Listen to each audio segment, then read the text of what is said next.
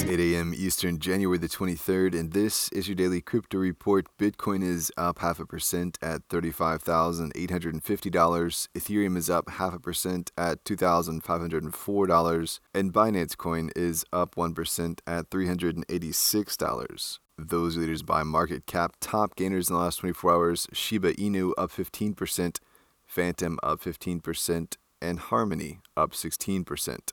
Today's episode is brought to you by the digital marketplace Ungrocery. If you've ever thought about who your food comes from, Ungrocery is the place to shop. Join the food people online at ungrocery.com. Well, tennis legend Serena Williams was appointed as a board advisor for the NFT platform Sorare this week. She'll concentrate on advising in their planned expansion across new sports categories and diversity initiatives. Nicolas Julia, CEO of Sorare, said the strategic counsel that Serena will bring is invaluable. I'm thrilled to have her join the team. Williams also changed her Twitter profile to a pink furred bored ape that was apparently gifted to her by her husband, crypto enthusiast and Reddit co founder Alexis Ohanian.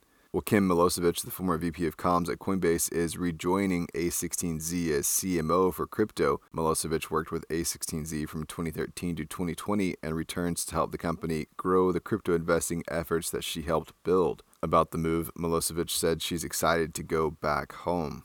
Late this week, the Bitcoin mining difficulty rose by over 9%, the biggest difficulty adjustment since last summer. Difficulty changes are designed to maintain an average block time of 10 minutes as the hash rate rises and falls. The mining hash rate has fully recovered since late August, with the US leading the global scene by hash rate.